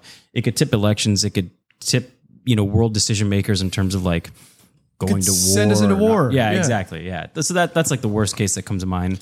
But maybe there's a bunch of middle cases that like for the average person make life not not so Just fun. Screw you know? over Right. people. Yeah, absolutely. so just i think like let's go on the on the because people say like is this a, is this a threat to democracy can this affect our elections look at the last election there was no deep fakes that like tipped the they, scale They got right? people on Facebook ads, man. Exactly. That was the example I had written out. It's like if you could get people on Facebook ads and Russian interference, um, think of the level of due diligence most people do. Zero. I saw it. I saw it. I went to my barber. I told my barber about it. And now it's viral and everybody knows about it. Hillary said XYZ. But what if the originate like original piece of content was just completely fraudulent in the first place? That entire person's like decision framework, which is based on either it's not based on anything to do with like, well, Hillary's like this and like this and like this and like this across these different policies. No, most people don't think like that. They think, do I like her? Yes or no. Very binary. And then they go, what's her stance on abortion? Yes or no. Okay, I'm good. And then if a video comes out that says Hillary's fucking pro life or pro choice or whatever it is, done. It's gone. They're never going to. And then imagine the level of follow up to prove to that person, no, actually, what you saw was a deep fake video. Oh, really? Prove it to me. And then we enter this long, grand scheme of like, prove to me that the original video I saw was a deep fake and it's gone. And where we land, nobody's going to know what reality is anymore. Your, your point is that like the threshold to give in something uh, of dif- disinformation is a lot lower than a deep fake, and it already is happening. And so when you have this, it's it's far more convincing. Yeah, we already, we already have it with like meme images and like articles. Totally. Never mind like Yeah, a you- video. You don't even need to fake it. You could just meme it and Right. it'll yeah, spread. you can just write an article that's not true, and it already spreads like wire, wildfire if it confirms people's kind of like preconceived notions about a particular thing. Like you can just imagine like any random Donald Trump deep fake video. People be like, "I knew it." Share a hundred million times. It's out there, and then you can make endless ones of the. You could just flood the whole internet with so much fake content. You can't even parse out the real content anymore. And then we're gonna have to get into this weird situation where what? Like we just have to trust. Like, do we come full circle and we're like, oh, we have to trust CNN? CNN put it out because otherwise, like, So I we wanna can't go- trust a We random are- account. That I want to go. I want to go back that. to that, but like I think where I land on this, like the the first glance uh, response is like this is maybe the most dangerous technology that I've seen in my entire life. Yes. Where like this could spiral things so far out of control because you can no longer trust what you see or hear, and that's like like I don't trust you right now. Well, this whole thing's a simulation. I'm a deep fake That's of your right alter. Like, like imagine being at that level though. oh, there's Where like I you can't, trust anything. If I can't trust that the video of Barack I saw is Barack, how can I trust you? right. So I guess where That's terrifying. So I think like the near term, right? Because not the 18 years, but the 18 months. The near Yes. term, the near term is that industries are going to be sprouted based on this, right? There's going to be authenticator uh, industries like Adobe and Adobe's like uh, competitors have already started yes. uh, going down this path of being like, well, we can put a, a blue check on a video that is like not deep faked. And that's going to be a big, big industry. And I think like the other part of it is that these things are going to be banned. Like I think deep fakes are going to be, are going to be illegal unless you like clearly label, Hey, this is a deep fake. And I think that's already been implemented in places like China. I was like doing a little bit of research. The problem is technology moves in two directions. So as quickly as the technology is getting better for deepfakes, the security and prevention and identification technology is also improving. The creation But outpaces the detection. It, yeah. it outpaces on the sure. creation always side. and and i think like in, in tradfi like a lot of a lot of people have been wondering okay so like cybersecurity is going to be like one of the biggest industries of our future lives and i and i hadn't considered sort of like video authentication as part of that but i i actually think that's going to be like one of the oh, biggest components of it We need a J Powell 200 basis points interest rate increase deep fake. And then we all oh, trade around it. It'll Oh be great. Yeah, Can just, you just imagine? buy some options. I, I, like that's that's going to happen. That's going to happen. some- going to happen At some point, that's going to be an like incredible industry, right? Did, did you guys watch Silicon Valley, where he makes I the hot it. dog app, right? Hot dog, not a hot dog. It's kind of funny, right? But in the future, I feel like that's going to be like critical. Like as is like a Facebook or a Twitter or something. Like if you can't figure out how to identify like a deep fake video in real time, like I feel like you're going to be opening yourself up to like crazy lawsuits. Like we're talking about politics and everything, right? But like think about you you know who's going to use this stuff first and like in the meanest way possible is like like 12 year olds. They're gonna like make videos. It- they used to just be like Becky, you have a big nose, but then like suddenly Becky's gonna be performing like weird sex acts with people, and they're gonna like release it, and it's gonna look and it's gonna be like really People nasty thought and- cyberbullying was bad. yeah, no, this is gonna take cyberbullying to some No, like because the ungodly, biggest, the terrible biggest, level. um, you might like this stat. Ninety-six percent of deep fakes are porn. No way. Right. Ninety-six percent. Yeah, Right. so it makes sense that the first use of deepfakes in the cyberbullying realm is going to be like turning It's just like, like, Becky giving a blowjob. yeah, and it's gonna be like some eleven year old girl or something. And it's gonna be like terrible, disgusting. and it's gonna be this. It's going to be your people search be like- engine rankings for People the are gonna be like 20 yeah, they're years. gonna be like Facebook. And how her could parents you allow this? And it. it's Yep. it's gonna be a it's Yep. gonna be a disaster unless cry. like somebody can create some really sick filtering technology that blocks Facebook is promoting the use of deep fakes because they want the data because they want to supply the prevention and security side.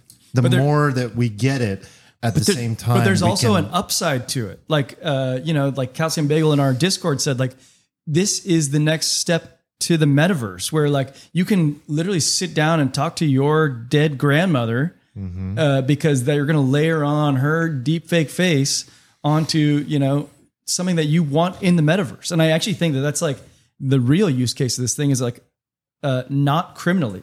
I think it's actually it can kind be of- used for it's- positive. It's, going to be the way the forward. real use case or the use case that you would hope I actually think it's it. That's the main use case. Like I, I do mostly think positive. Yeah, I, I think this is the way the metaverse goes. But I, I do see. I, I said I, I've never been more scared of technology in my life. I Right. see the downside, but I do think that this is there is an upside case here that is going to be sort of like the way forward. Feel, feels like hopium. I think like I would like to think that's what it would be used for, but I can just see so many like incentives aligned by using this for for bad means. And because we live in a pseudonymous culture, and like you know, there are you know pseudonymous Twitter handles that can post stuff and just like seed it into existence. You know, for market making capabilities, for disinformation capabilities. Um, I do think there is kind of like a, a crypto like angle to it, or maybe like a ledger angle to it, where Yeah. you could potentially, and I don't know where privacy rolls in this, but you could potentially like require device manufacturers to pub- publish metadata. You know, for every NFT that's that's made or published online, it like is maybe the metadata is like recorded into an NFT, and this is the original use of that video. And there's some metadata published, and I don't know where the the privacy plays in this, but you know, this is where like a public, you know, auth- you know, authenticated ledger could come into place where you could go and verify that this is the in fact the original Exactly. video. Yeah. And and but to your point, it, it may not matter. It doesn't matter. It may not Just matter. People seeing that will be enough to Correct. drive Right. They they won't crazy. do the due Ninety diligence. percent of people won't won't. No, but I, I, I do think in cases of like national security or things like that, like it is important to have that like some kind of device, you know. That uh, seems like an input. easy solvable problem. comes back to the platform. authentication. Is the platform responsible? And then it comes back to this aspect of like who's who's the entity controlling like the news and dissemination of like whether something is real or not. Right. Like we had the disinformation board. We discussed that in one episode. Do we need a disinformation board to come out and say, actually, that was not verified by the blockchain, that video that you think of Obama doing X, Y, and Z or whatever it might be. I, I saw another idea that was kind of this uh, online. It was an authenticated alibi. So let's say you carry a device. Let's say it's your phone, and there's an app on there, and it just privately, just for you, records your location, the time, where you are. Are you on the phone? Are you not on the phone? Are you sleeping? Whatever. It, it records all the data it could possibly manufacture. And if a deep fake comes out about you, you can then choose to publish a sliver of that authenticated alibi information and say, actually, I have this app that like confirms that I was not in that location. I was not in camera because I was actually like asleep from my sleep app. Or I don't know. You know, So like I- you can see where this goes. I get I get your point, and I think this goes back to uh, Stephen's. Like, so where do we get our information from now if we can't trust anything anymore? And like, you know, CNN, New York Times, like these these maybe become sort of the trusted news sources, and and like we went through we went through a whole Web two regime of being able to like talk to each other and like maybe get info from each other, but like if you can no longer trust any of that, I think it, I think it reverts back to sort of centralized, top down. This is trusted. this is this is the new world. I think like democracy has to be resilient, and like we just have to realize that we live in a world of lies now, and like this is the Yeah. the facts on the ground, and we have to figure out how democracy Yeah, can be it like re- other way around. because there's no way to avoid the oh, lies, man. right? I It's got to come down to the individual. yeah, but you can't. You already said me the, the indivi- tools. the individual No, can't give me the do tools. it Give me the themselves. tools. Like, give me the location I mean, do you, identifier. do you see Give a way the- out of it with the tool? Because, like I said, like the, the the girl in middle school is not going to have her face saved because she can authenticate that she was actually in this position, and that's not really her in the video. Or Like that's going to like ring pretty hollow for the people who are getting bullied with these things, Mm-hmm. for sure. I think it makes sense for political stuff, but that doesn't seem like a hard problem to me. The hard problem to me is just the so mass this is proliferation of everything. That's a good point. This is something that I brought up uh, yesterday when we were grabbing drinks after playing tennis. It's like the fact that the four of us are on camera at all times now, we can be plugged into the GAN and we can be deep faked. definitely But not Becky, the 11 year old, can't be GANed because she doesn't have enough data available for the machine learning to actually capture her face. Oh, in a- I think I in a- think she just she's just gonna need like one photo or like one little video, Dude, in, I the- saw- in the future at some point. So and it'll be on on Vice. They interviewed the guy who's behind Deep Tom Cruise. It's like this Eastern European guy, Mm-hmm. and he said he's like, I have millions of data inputs on Tom Cruise. Obviously, like there's so many. He's like, I have every facial expression he's ever made plugged into this GAN, and it's getting better and better because the GAN. But like Becky, the 11 year old, is not going to have that much input. But it won't matter in ten years. Maybe it'll just not. it'll just be like like how computers used to take up an entire room and cost sixty million dollars, and now they're in your phone and it's super powerful. Like it'll just like these just render. just yeah they'll be able to like kind of fill in the lines from all the other data, and they'll be like, oh, I don't need data on that because these faces did Yeah, this. here's and how a face moves. Yeah, And it'll Right. just be able to generalize in like a scary kind of crazy way, and it'll just boom. It'll it'll, it'll look super realistic. Are, are we going to have to teach? You know, last episode we talked about teaching, um, you know, about money, Financial literacy. financial literacy in school. Are we going to have to teach? You know, like, uh, I I don't know what the topic would be called, but like how to understand what's true and not. Like Right. what is I feel real like kids already information. know that because they live in this world. Where Maybe like, they're better at it than is- we are. Well, it's Yeah, weird who's gonna because teach they know Old people? they know everything is filtered online, and the filters are getting crazier now. Before a filter was like some lighting thing on a still photo, Right. But now it's at the point where you can film an entire video of yourself and just look like a supermodel or look like literal a literal clown and clown face or anything you want. Right? You look like a freaking hippopotamus, like the, the Big fan of the crying face on Snapchat, by the way. It's yeah, hilarious. that's hilarious. it's crazy. So it's weird because these the the the, the kids kids these days sound like freaking Yeah, absolute boomer now. You're old. Sure do. But they know these things. They they know it, right? They know it up here, but yet they're still drawn into it. They still do feel ugly. They still feel bullied. They still feel disconnected. So there's like a part of us that sees that as real and like feels it, even though a part of our brain also knows it's it's not. It's still it still does affect us, and I worry that that effect's going to get worse and worse and worse as like these things get more and more and more real.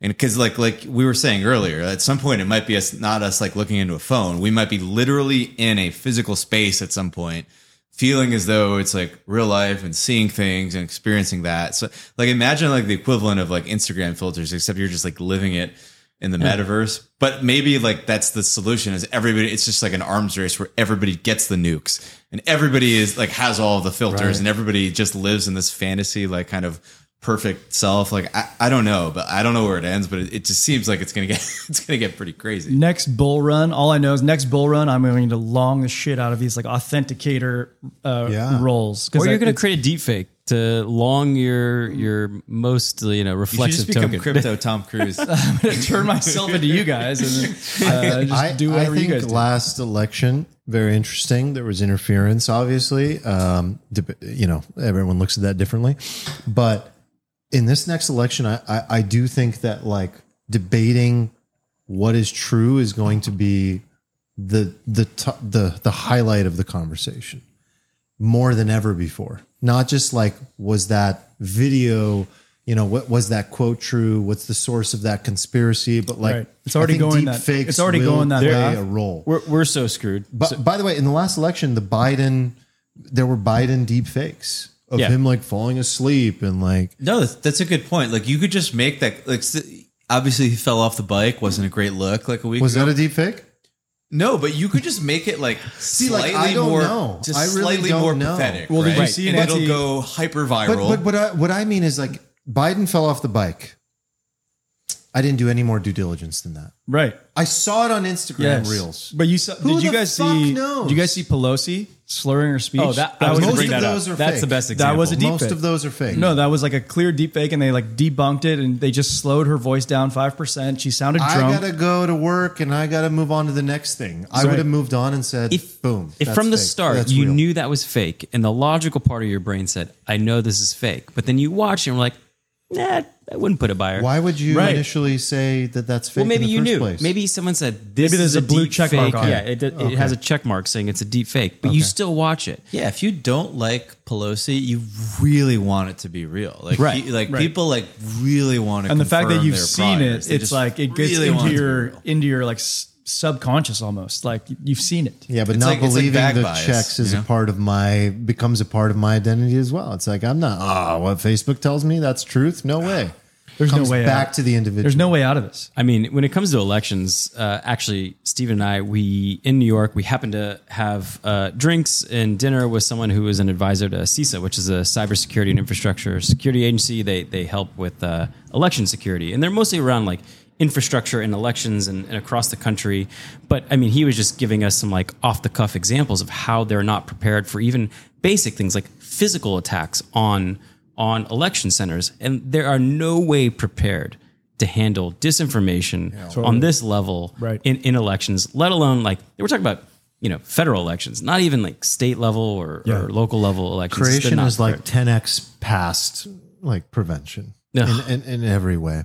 And it's not just uh, politics, blackmail, art, acting, and Hmm. crime. There's this example of like um, apparently like people with like criminal background, like crooks, are getting jobs remotely where they never actually have to show up, like using deep fakes. Oh, developers do that all the time. Like, I mean, every developer I've interviewed is like, I only work remote now. I'm like, yeah, because you're working three jobs at the same time at home. You're basically defaking it. I mean, people were posting about like the North Koreans doing that on Twitter. I, I remember that they were like Great developers, some whole like army of North Koreans trying to like infiltrate like all of these companies and everything. Like that uh, John Woo, I remember like that's like that Twitter handle. He he posted a whole detailed interview of him where he's like, I think I just interviewed a North Korean spy and like. And people were like initially like that's not no man you're just being weird and then somebody else later was like yeah this is this is actually a thing that's happening you know they're trying to infiltrate and it's just going to get easier and easier and easier if they can just look like you mm-hmm. and talk like you and look like you and just, yeah that's Oh, and Upwork, they do it all the time. I mean, they they use a an American sounding name and their IP address, like you know, suspiciously is in China, but very close to the North Korean border. And they're they're obviously like you know trying to collect money and and get information and whatnot. yeah These are not like citizens, right? Those people. I mean, I don't know. These They, they like- collect money on on Upwork, but I don't think like uh, I don't know. They- They're probably not North Korean citizens. I don't know how they're going to pull the money out of Yeah. Upwork into like a North Yeah, Korean like bank, bank account. account. Yeah, I don't know how that works. Yeah. So you guys know how um you guys ever heard the phrase like the Matrix was a documentary? Sure. Yeah. I, I actually haven't heard that before Yeah. Oh, yeah. What- what well, do they- it was. Yeah. it's meant to highlight like our future, right? And we're really where we're going. And the fact that like we're going to exist in this in this other realm and become these like meat bodies that are plugged into this other okay so we'll leave the metric matrix aside. What the deep fake sort of technology revolution makes me think about is inception if you guys have seen that. Yes I think Inception was a documentary in so many ways, more than The Matrix. One of the things that that there's two things that tie into that. One is deep fakes and the other is simulation theory. With simulation theory, you're questioning your base level of reality. With deep fakes, I'm questioning if I'm looking at Eric right now or I'm looking at a deep fake of Eric. And really, at the end of the day, I think if you extrapolate that and you really play it out, the 18 year scenario, sure, it's only in the digital sense and someone has to play that character. And I need AI to like basically uh, take on the parts of Eric that have already been documented to make me believe that this is Eric. But like simulation theory proposes that this entire everything that I'm looking at is a complete mirage. And where I land with that is like, I think the biggest struggle of our lifetime, something that nobody wants to think about that I often tease, is we're not going to have any idea whatsoever what reality is. Right. And I, where I personally land is like I'm getting firmer and firmer in my belief that we're already in the mirage. And that's a scary thing. I know, man. I know. Well, like you're saying, it's like it, it's kind of scary how little information our brain sort of parses. Like when I look at your face and I'm like, "That's Arman." Yeah, I, I'm not touching you. I don't. I don't know. I can't can't see that you're like a 2D cutout. Like I'm taking like a my brain's taking a couple data points on your face and a couple way things move, and it's just like, "Yep, that's Arman." That's it. Like, it, and it, it's it's we really overestimate like how much information our brains like actually process to like define what reality is, and I feel like it's like actually really terrifyingly easy to short circuit it. Right. It's like a failure point. Steve and I were talking about this separately. It's like I, I think we're both pretty terrified by the idea of like how this plays out. This whole deep fake technology to the point where like if human beings really don't know anymore what's real and what's not, where where does that land an individual? Like in their baseline reality understanding of what it like how to even operate. Like, don't they lose their complete operating system? Like, where it, you'd be terrified. Imagine be where like, you lose it entirely. Like imagine a video game where you can like change your skin at a, on a whim. Imagine you can like change your face on a whim, and maybe that's the way it goes. Where it's like you actually stop using that as the filter. Like you stop using Right. your sensory perception to determine reality because you no longer can. You can't. But and, and I think most people would just sit around going like, well, uh, I have to create a new meaning. For No, it'd be myself. like you'd you'd base it on like a soul bound username. Yeah. Like uh, you know, you'd base it on something like what Nick was saying. Like it's something on the blockchain. It's something like this user said this. It wouldn't be like this bearded guy said this. Right. Right. So when you say there's a possibility that you're already in one, how do you arrive at that? Because I think that that that's the most interesting. Well, I think it's Like- another conversation for another day. yeah, it, it is. Yeah, it is. you- I know you really want to have the simulation no, that's theory fine. one. that's fine. And and I think the fact think that we should. Eric has played SimCity, you know, Oh my god! For my to a- entire life. yeah, to his entire life I is like played a, a, lot of Sim. I a- played a SimCity, great precursor to Sim a future Farm, episode, yeah. SimAnt, Oh God! All right. Sim Golf. Love Sim Golf. Actually, I played a lot of Sims now that I think about it. Maybe we're playing one right now. That's the point. I worry about it a lot. I think it's going to be like the the. I mean, you said it. You said it beautifully. Like the most important, terrifying thing that occurs technologically, and how we deal with that is going to be, wow. and it's not because the, the the the magnitude is big, but the fact that like any human being can ac- access the magnitude of the effect of this tool is crazy. Because like there's only like uh, I don't know, 13 people that can launch a a nuclear missile, but like you, when you give you know six billion the people to convince 13 people that they need to launch one is is where it comes a little freaky. Good point.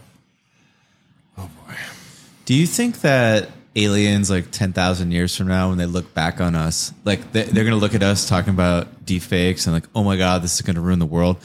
Do you think they just rewind like three thousand years earlier, like when humans invented fire, and they were all like, if they had RodeCasters and headphones, they're sitting around being like. I can't believe we've just unleashed this like oh my- destructive we found fire. power. Fire's for, gonna kill the any world. human to just incinerate anything on the planet. Like, what is going to happen to this? But to us now, it's just like, oh yeah, fire. We have like a lighter. I think they're just gonna be impressed with the food. Will it just be like moot in the future? Are we, are we like super overthinking things and it's just all going to be fine? like I, I think French that's, fries. That's my Amazing. takeaway is that it, it's going to be mostly used for benevolent reasons. Like it's going to create French fries more than it's going to create uh, anarchy. So we're all just like old man yells at cloud right now. Well, I obviously see the downside. Why do you believe that? I'm optimistic. Yeah. I don't know, but like optimism usually wins. Op- optimism. That's true. optimism. Can't argue with that. Well, opt- optimism is inherently has action incorporated. There's an idea, but I worry about the level of pessimism that perpetuates society. Like I worry about shows being created like Black Mirror because on the one hand they stand for here's what not to do, but on the other hand they're a feedback loop of what to do. Here's a blueprint for the uh, Correct. the evildoers. And most people put their creative energy toward what not to do and what dystopia looks like. When was the last time you guys watched a movie about like some sort of utopia? Nobody watches one because they don't exist. Yeah, Right. pretty boring. Yeah. They're boring. And also because most people believe that utopia is inherently boring because there's nothing to do. That's why Kevin Kelly calls it protopia. Like there's progress and it's mostly positive, but it's not this like perfection and then you're done because done is stagnant and there's nothing to do. But like dystopia hits at that like fear center of the brain people are intrigued by that. And what I worry about as an optimist is that most people are putting their creative energy toward all the dystopian worlds that we might live in. And, and this goes back to the beginning of like making art and movies and film. Like I, I, I think it's really I, I try to personally stay away from like taking in too much uh, of that type of stuff. I, I thought Avatar was the most utopian film that I've ever seen. It There like you had go. an impact on me. I was like, whoa! I could see how they like integrated biology into how things work, and and, and like it is seem like seamless. And if you played out like a thousand simulations over ten thousand years, like things might develop in this way, and it'd be nice. Yeah, Did, that- did anybody else root for the military guys in Avatar? Or was that Did You did you? What the fuck? I mean, I mean, listen, like if he would have been successful, right. Yeah, like, like- pure hundred thousand, He thousand. has to take the, you the know, counter return, trade. like- he always has to do the counter trade. That's, Like, you this know, is a feel good movie, right? Who's the villain? the military guy had a positive EV on invading the planet. Like it was a, purely a positive expected value. kind of like a Thanos thing going on? You know, you're like, I kind of get it. I kind of get it. All right. All right. So, Oh, uh, main takeaway is it's going to be okay, but we should eyes open. I don't know. Do you think it's going to be okay? It's gonna be okay, but I think it's bumpy. gonna be okay. Bumpy It's gonna be a along bumpy the ride. road. I, I am bullish on humanity. In spite I'm- of, I'm like Rick. I was where born In bullish spite of all humanity. the bear porn charts I post, I am fundamentally long term bullish on the world. I, I think not being is like, why are you even participating in society? Like, it's hard to. Yeah, It's a valid question. Yeah. Why, why, why even be here if you're Why not be here? And, optimist? and, and sadly, that's where a lot of people land. Like, they're hmm. like, yeah, I don't see the point. And that's I get it as an occasional short term pessimist, but So let's be bullish on humanity. But I, I, I really believe what it comes down to more than anything is not where the technology is, but it's where our minds are, where we focus our attention, where we focus our energy, what we consume, and what we build. Because what we believe creates what we say on this podcast. What we say creates what we build, what we vote, what we do. And then that shapes the future more than anything. Well said. good one. Okay. All right, gentlemen. This is great. I'm Hell of hungry. an episode. See you guys next time. Did our cameras even work? No, it's fine. Whatever. Peace. Love you guys. Love you See you. guys. Thank you.